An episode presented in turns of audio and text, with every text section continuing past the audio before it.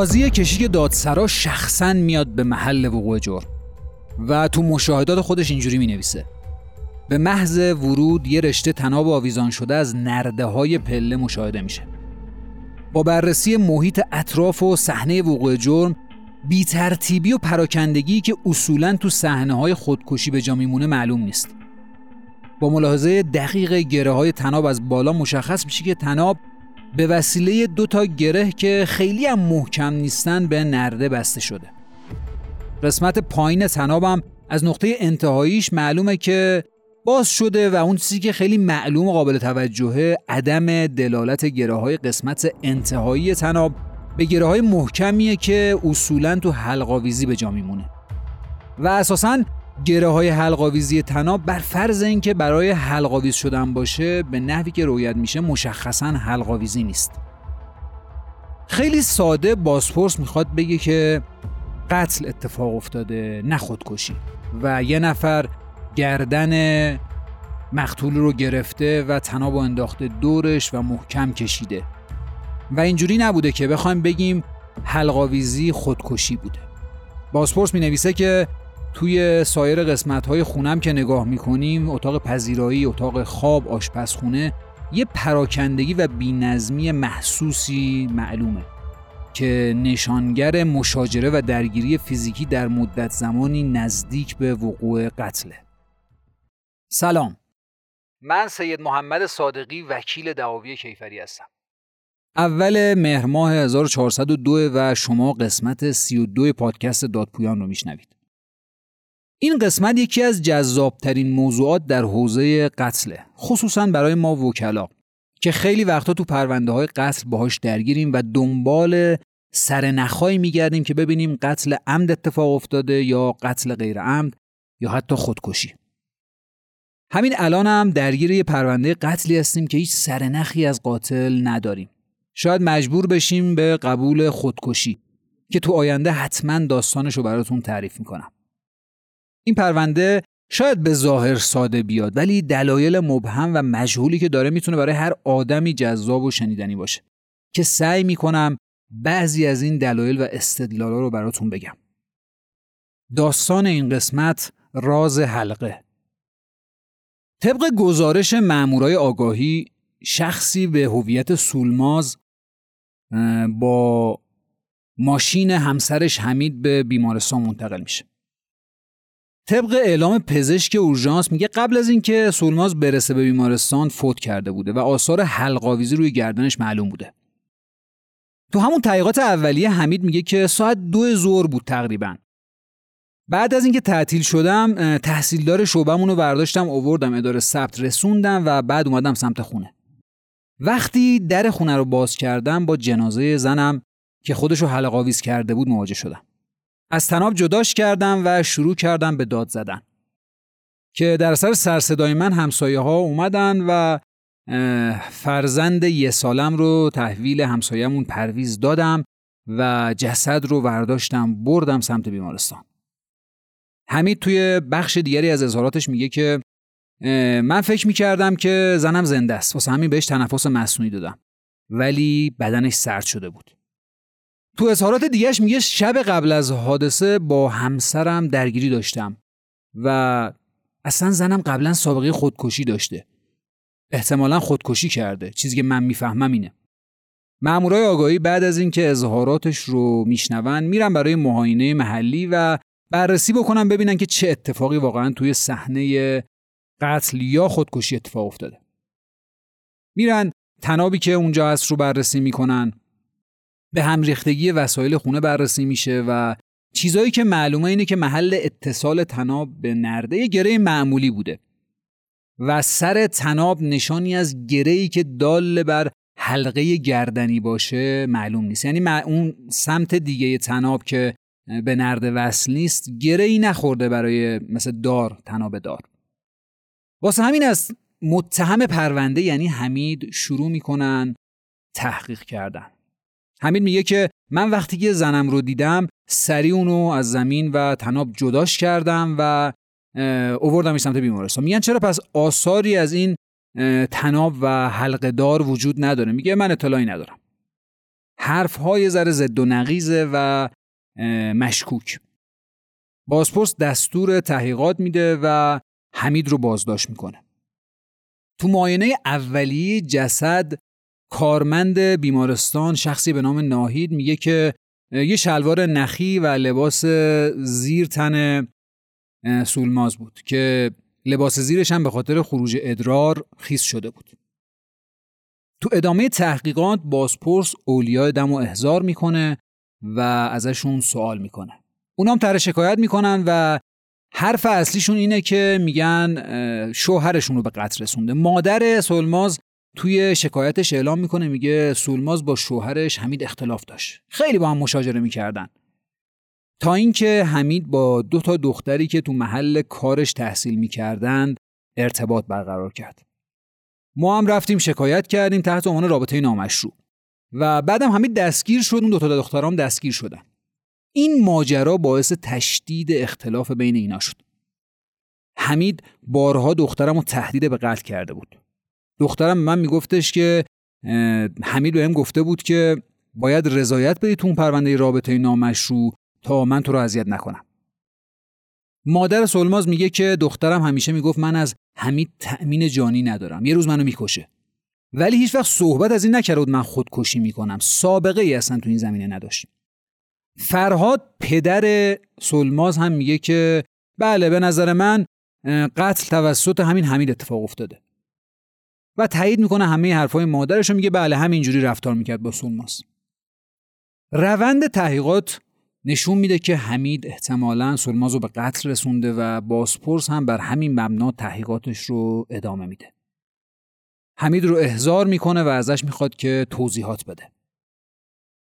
حمید توی تحقیقات دادسرا جلوی بازپرس میگه من ساعت 9 9 صبح بود. از خونه رفتم بیرون. رفتم محل کارم. ساعت نه نون و تون ماهی خریدم و برگشتم خونه.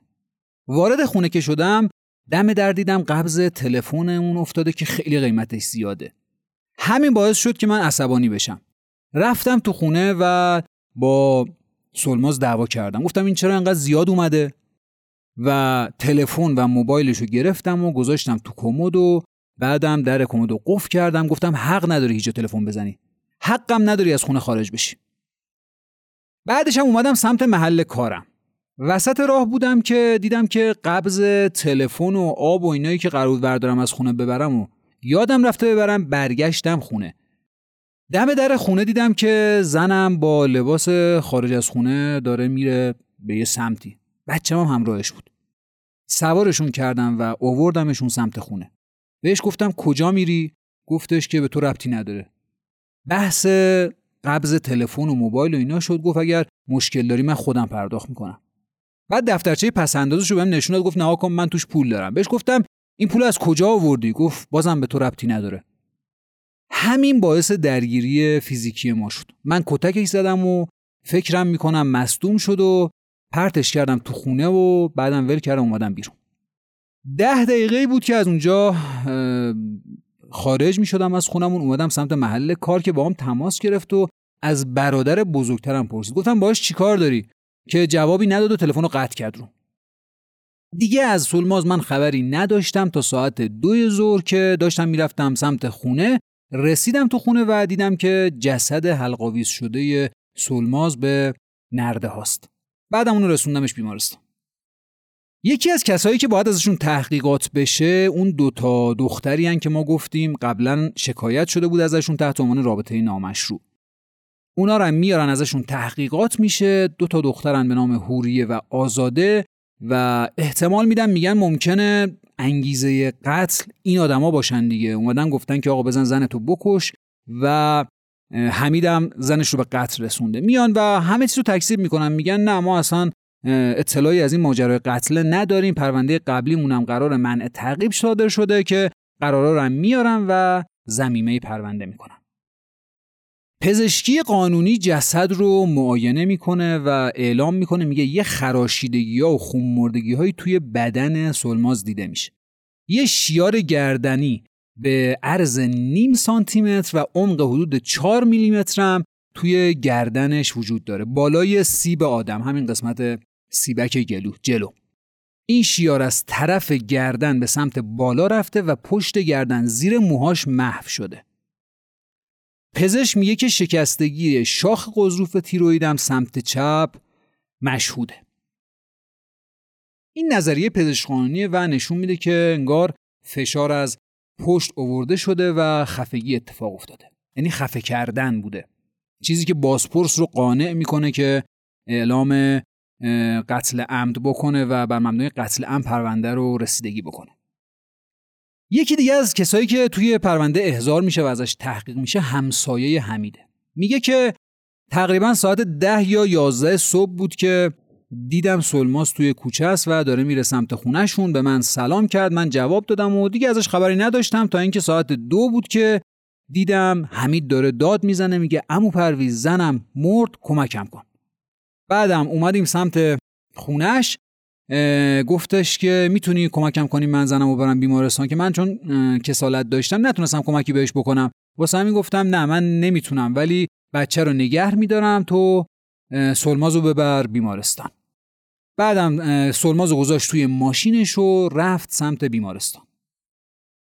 با توجه به ابهاماتی که توی نظریه پزشکی قانونی وجود داره بازپرس پزشک رو احضار می‌کنه و ازش سری سوالا می‌کنه. پزشک اعلام می‌کنه میگه فشار ناشی از تناب با قطر 7 سانت که کشف شده اصولا عمق عرض کمتری روی جسد باقی می‌ذاره. یعنی اگر مثلا اون تناب زخامت بیشتری داشته باشه اثری که می‌ذاره کمتره. و این معلوم میشه که ما بتونیم بگیم خودکشی است یا دیگر کشی و قتل اتفاق افتاده. ولی در مورد این پرونده خیلی معلوم نیستش. در مورد شکستگی قضروف و شاخ قضروف تیرویدش هم میگه در حالت غیر حلقاویزی خیلی بعید این اتفاق افتاده باشه. واسه همین حلقاویزی محتمله یعنی خودکشی احتمال داره. و احتمال خودکشی رو پزشکی قانونی میده. و نتیجه که می‌گیره خلاصه میگه چون آثار و علائمی که روی جسد وجود داره خیلی متعارض با یکدیگه است واسه همین تشخیص حلقاویزی یا خفه کردن غیر ممکنه. با این نظریه که اتفاق میفته و اینکه میگن به دلیل فشار بر عناصر حیاتی گردن توسط یه جسم رشته مانند قابل انعطاف یعنی همون تناب مرگ اتفاق افتاده چندین بار هی از پزشکی قانونی استعلام میشه که آیا اعلام کنید این حلقاویزی است یا خودکشی است یا دیگر کشی که خیلی نظریه پزشکی قانونی نظریه مبهمی است ابتداعا ولی نهایتا و نهایتا که خیلی سرتونم درد نیارم چون خیلی مفصل نظریه پزشکی قانونی پزشکی قانونی میاد اعلام می‌کنه که میگه بر اساس آمار و موازین پزشکی حلقاویزی خودکشیه مگر اینکه خلافش ثابت شه و میگه طبق گزارشی که از صحنه جرم به ما مثلا واصل شده امکان حلقاویزی و خودکشی کاملا وجود داره. و دلیلی وجود نداره که بگیم خودکشی نیست مگر اینکه تحقیقات قضایی خلاف این رو ثابت کنه. بعد از این نظریه پزشک قانونی که دیگه میشه منبع حالا تصمیمات دادگاه و نهایتا صدور رأی در انتها دوباره از متهم پرونده و شاکی های پرونده وکلاشون و دادستان درخواست میشه که بیان دادگاه و تحقیقات رو انجام بدن. پرونده میاد دادگاه ابلاغ میشه به همه ولی باز هم نواقصی توی پرونده بوده و واسه همین دادگاه کیفری یک پرونده رو برمیگردونه به دادسرا تا دوباره تحقیق بشه. دادسرا بابت این رفع نقص دوباره اون همسایه حمید رو احضار می‌کنه ازش تحقیقات می‌کنه دوباره دو مرحله پزشکی قانونی رو احضار می‌کنه بچه های آگاهی رو احضار می‌کنه تا صحنه رو بازسازی کنن و دوباره اظهارات متهم رو میشنوه تا اینکه بتونه یه کیفرخواست درستی صادر کنه که در دادگاه به مشکلی نخورن. پرونده میره دادسرا دوباره تحقیقات میشه و سرپرست تالار تشریح پزشکی قانونی تهران هم میاد از محل حلقه آویز کردن حالا مقتوله یا متوفا بازدید می‌کنه. یه وقت رسیدگی دوباره برای طرفین دعوا تعیین میشه و متهم و شاکی و نماینده دادستان میان و متهم باز هم و باز هم تأکید بر بیگناهی خودش می‌کنه و میگه من قسم می‌خورم که مرتکب قتل نشدم.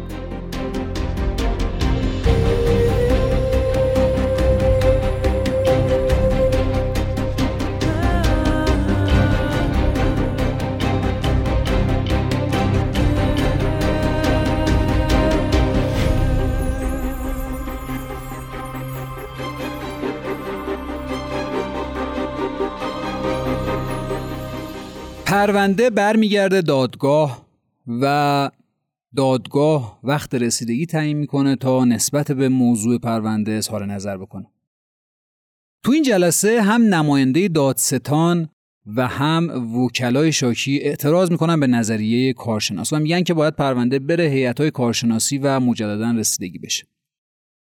قضات دادگاه کیفری یک چون چندین نفر هستن و یه نفر رسیدگی نمی‌کنه در دادگاه کیفری یک میگن هر دو اعتراض مردوده. و علتش هم می‌دونن که میگن که ما در مورد نظریه کارشناسی در مورد پروندهایی که تو کیفریه یک اتفاق میفته چون متکی به چند تا قاضیه واسه همین هیئت قضایی خودش تشخیص می‌دهد که آیا باید در مورد پزشکی قانونی یا اعتراضات تصمیمی بگیرد یا تصمیم نگیرد. یعنی موضوع موضوع اداری نیست. یک موضوع قضایی است. واسه همین من قاضی تشخیص میدم که الان باید در مورد پزشکی قانونی اظهار نظر بکنم یا نکنم. اگر اعتراضی داری شما اعتراض تو بکن ولی من تصمیم می‌گیرم که به این مسئله رسیدگی کنم یا نه. بعدم اگر ببینم که پرونده ناقص است پرونده رو ارسال می‌کنم دادسرا تحقیقات بشود. و اگر ببینم پرونده تکمیله پرونده رو تحقیقات می‌کنم. و خودم تصمیم می‌گیرم ختم رسیدگی اعلام می‌کنم و حالا براعت یا محکومیت رو اعلام می‌کنم.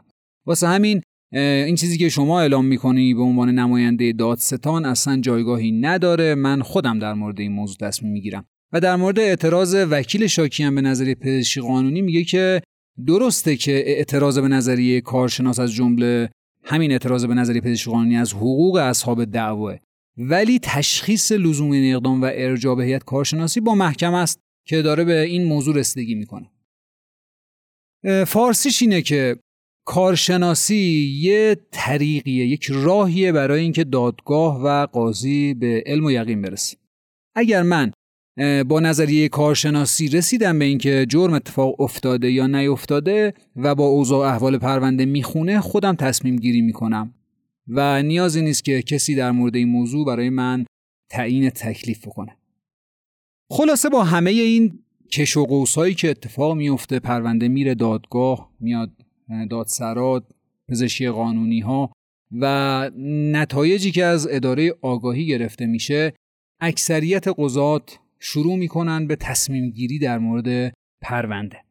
رأی این دادگاه دو قسمت داره. یه رأی اکثریت قضات که همین رأی اجرا می شود و قابل قبول هست برای مرجع قضایی و بعدم اجرای احکام. و یه رأی اقلیت که توجهی بهش نمیشه.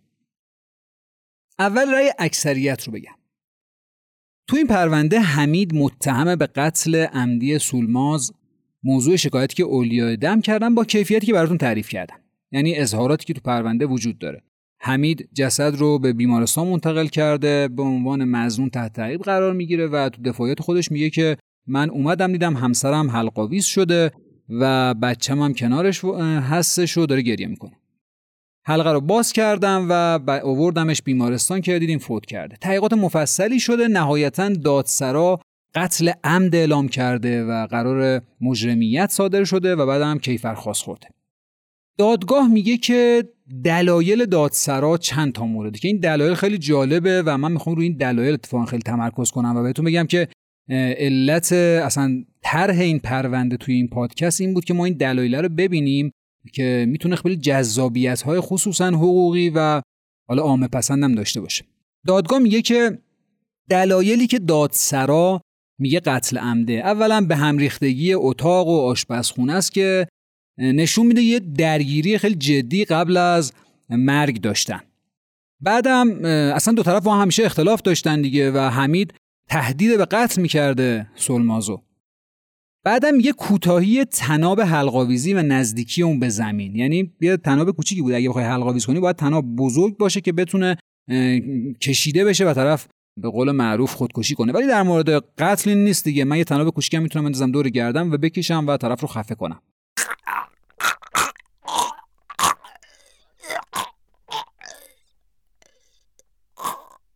بعدم میگه که اینکه پیرامون اون جسد حالا سلماز ما به هم ریختگی خیلی نمی‌بینیم. اطراف حالا جاهای دیگه می‌بینیم بله حسابی به هم ریخته دعوا شده ولی در نزدیک جسد ما خیلی به هم ریختگی نمی‌بینیم. بعدم میگه عدم تطابق آثار به جا مونده بر تناب مکشوف در محل با گره هایی که از استحکام کافی برای نگهداری متوفی برخوردار باشه. یعنی میگه که گره زده شده ولی این گره ها اصلا نگر نمی داشته جسد رو. پس معلومه که خودش آویزون نشده گرفتن و کشیدن. بعدم میگه خیلی عرض و عمق شیار گردن با قطر تناب نمی‌خونه. پس معلوم اصلا با این تنابه به قتل نرسیده با یه تناب دیگه به قتل رسیده بعد آویزونش کردن. بعدم میگه کبودی قسمت های پشت جسد معلومه که درگیر شدن و اون درگیری اتفاق افتاده بعد کشته شده. بعدم یه خونمردگی هایی که توی زیر پوست جسد وجود داره. اینها همه دلایلیه که باسپورس اعلام کرده و گفته بر همین مبنا قتل اتفاق افتاده نه خودکشی. دادگاه کیفری یک همه این دلایل باسپورس رو در دادسرا مردود اعلام می‌کنه. میگه یه سری از دلایل دادسرا اینه که میگه متهم با همسرش بدرفتاری می‌کرده با هم دیگه درگیری و مشاجره داشتن و تهدید به قتل می‌کرده اون آدم رو. که اینها دلیلی بر ارتکاب قتل که نیست. آثار ضرب و جرح و اینا میگن رو بدن وجود داشته ولی آیا اینها دلالت بر قتل سولماز می‌کنه که نه یه چنین چیزی نیست و متهم همه رو تکذیب کرده. یه دلیل دیگه میگه که بخشی از دلایل دادسرا از نظریه پزشکی قانونیه. میگه که یه سری علائم روی بدن جسد وجود داره. و بخشی از این آثار معمولا در خفه کردن با بند و بخش دیگری در حلقاویزی دیده میشه. اما پزشکی قانونی هیچ وقت تصریح نکرده که بگه حتما خفه کردن اتفاق افتاده و حتما دیگر کشی بوده. دادسرا اومده بخشی از اظهارات پزشک قانونی رو اعلام کرده و مستند رأی خودش قرار داده ولی دلایل اصلی که اصلا گفته اتفاقا صریحا خودکشی است نه دیگر کشی رو اعلام نکرده. یه جای دیگه در مورد خروج و ورود متهم صحبت کرده. گفته آقا اومده و خونه و رفته و جسد حلقاویز شده رو دیده و حالا وردش برده بیمارستان. و قبلش هم رفته بوده محل کارش و همکارا و همسایه‌هاش هم این رو تایید کردن که آقا بله ایشون اومد محل کارش و برگشت و ساعت دو برگشت و سر صدا کرد. پس دلالت می‌کنه بر اینکه قتل و این آدم اقدام نکرده. سرپرست تالار تشریع پزشکی قانونی به سراحت مطالبی رو در مورد خودکشی اعلام می‌کنه. میگه بر اساس آمارها و موازین علمی اصل بر اینه خودکشی اتفاق میفته وقتی حلقاویزی باشه مگر اینکه خلافش ثابت بشه.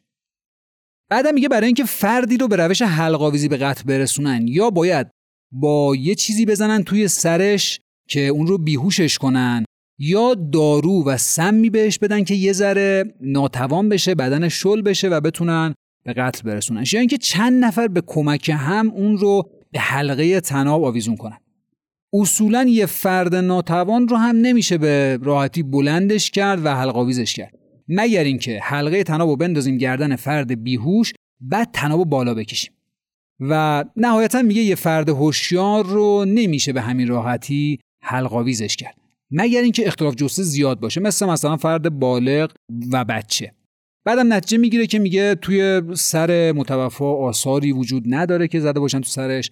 آزمایش های سمشناسی و کالبوشکافی جسد هم نشون میده که اقدامات اینجوری اتفاق نیفتاده روش. پس احتمالا خودکشیه و حلقاویزی ناشی از دیگرکشی نبوده.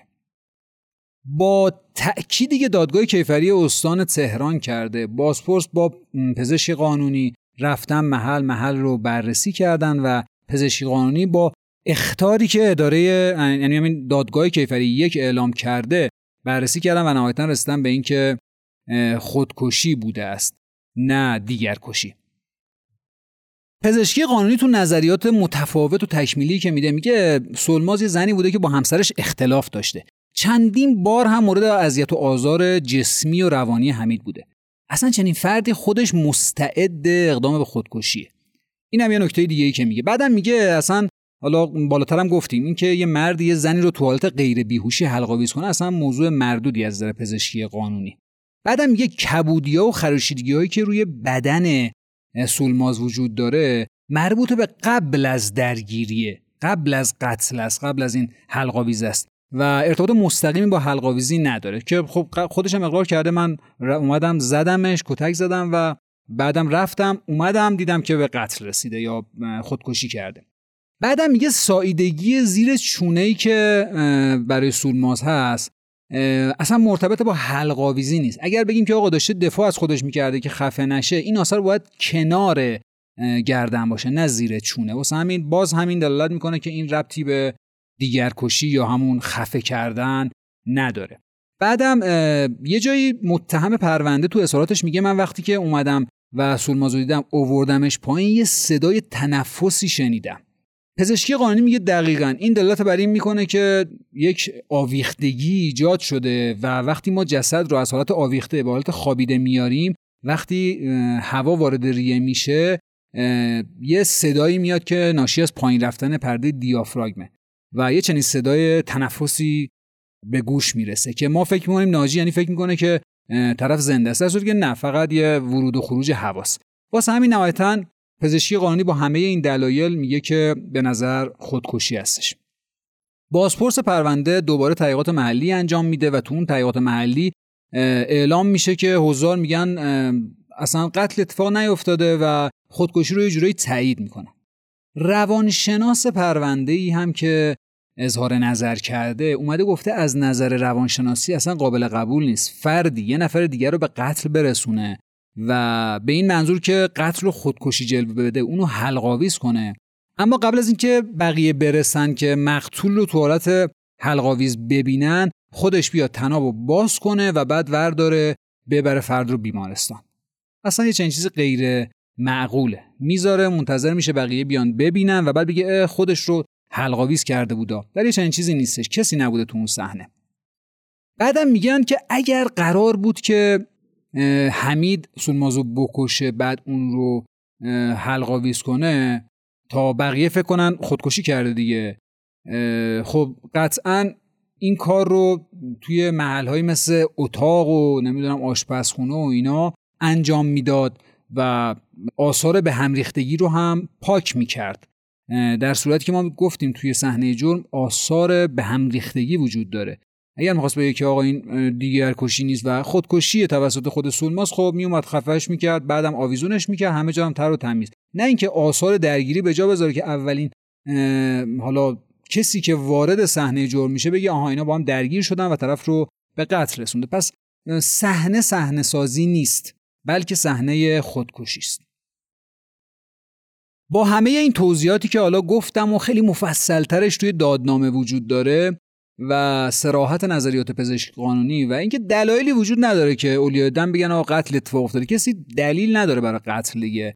و حلقاویزی سولماس که دلالت بر خودکشی می‌کنه نهایتا دادگاه کیفری یک قتل عمد رو احراز نمی‌کنه و حمید توی دادگاه سوگند می‌خوره که قتلی انجام ندادم و نهایتا متهم از قتل عمدی سولماس تبرئه میشه.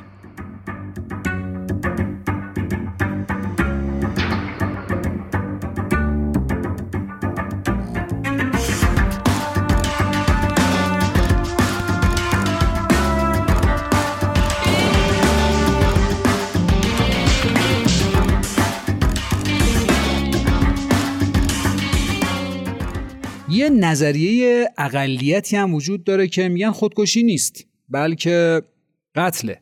و خیلی دلایلش اونجا مفصله. میگن تناقضایی که تو حرفای حمید وجود داره بعدم اینکه نظریه پزشکی قانونی سراحت در خودکشی نداره. گرچه ما سراحت در خودکشی می‌بینیم ولی ایراداتی که حالا دادستان کرده میگن ما اعتراض کردیم اعتراضا توجه نشده توسط حالا بخش اکثریت قاضی دادگاه. بعد اینکه متهم گفته چند بار خودکشی کرده و سابقه داره باز هم دلیل نداره. یعنی میگه که همه ادله دادسرا و دادگاه ادله بی اساسی براشون هیچ فکتی وجود نداره. بعدم میگه مثلا متهم اومده گفته من همکارام دیدن که من رفتم و اومدم. ولی میگه که درسته که دوتا از همکارا این رو اعلام کردن ولی خروج رو اعلام کردن ولی ورود به محل کار رو اعلام نکردن. پس معلومه که ممکنه رفته و قتل رو انجام داده. بعدم میگن که متهم همیشه روزانه شاید ده بار از محل کارش می‌رفت خونه ولی اون روز فقط دو بار رفته بود. خب این خودش مشکوکه دیگه. بعدم حالا یه سری صحبت ها در مورد بازم نظری پزشکی قانونی می‌کنن که حالا خیلی من این رو دیگه بستش نمیدم چون خیلی طولانی میشه. بعد میگن آثار به هم ریختگی که تو خونه هست دلالت بر یه درگیری خیلی شدید داره دیگه. وقتی درگیری شدید وجود داره پس احتمالا با هم درگیر شدن و قتل رو انجام دادن. خیلی به نظر من حالا نظر اکثریت رو من قبول دارم ولی نظر اقلیت به نظر من خیلی سردستی و با احمال نوشته شده.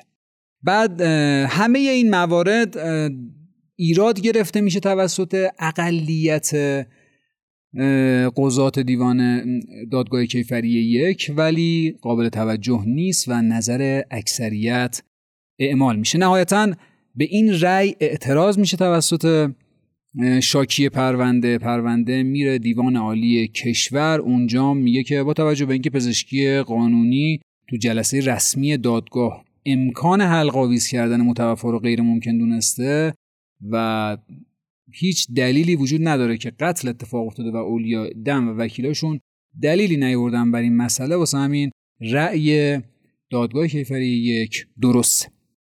القصه این استدلال های طولانی و فنی باعث میشه که دادگاه حکم براعت حمید بده و حمید اعدام نشه. که به نظر منم استدلال های اکثریت که حکم براعت دادن درستتر و کاملتره. گرچه هیچ وقت تو این پرونده هایی که دلایل بسیار متعارضه نمیشه درست قضاوت کرد. قضاوت رو می‌ذارم به عهده خودتون. همه میگن دیگران رو قضاوت نکنیم. و من میگم اتفاقا به دنیا اومدیم تا خودمون و دیگران و محیط اطرافمون رو قضاوت کنیم. ولی درست قضاوت کنیم.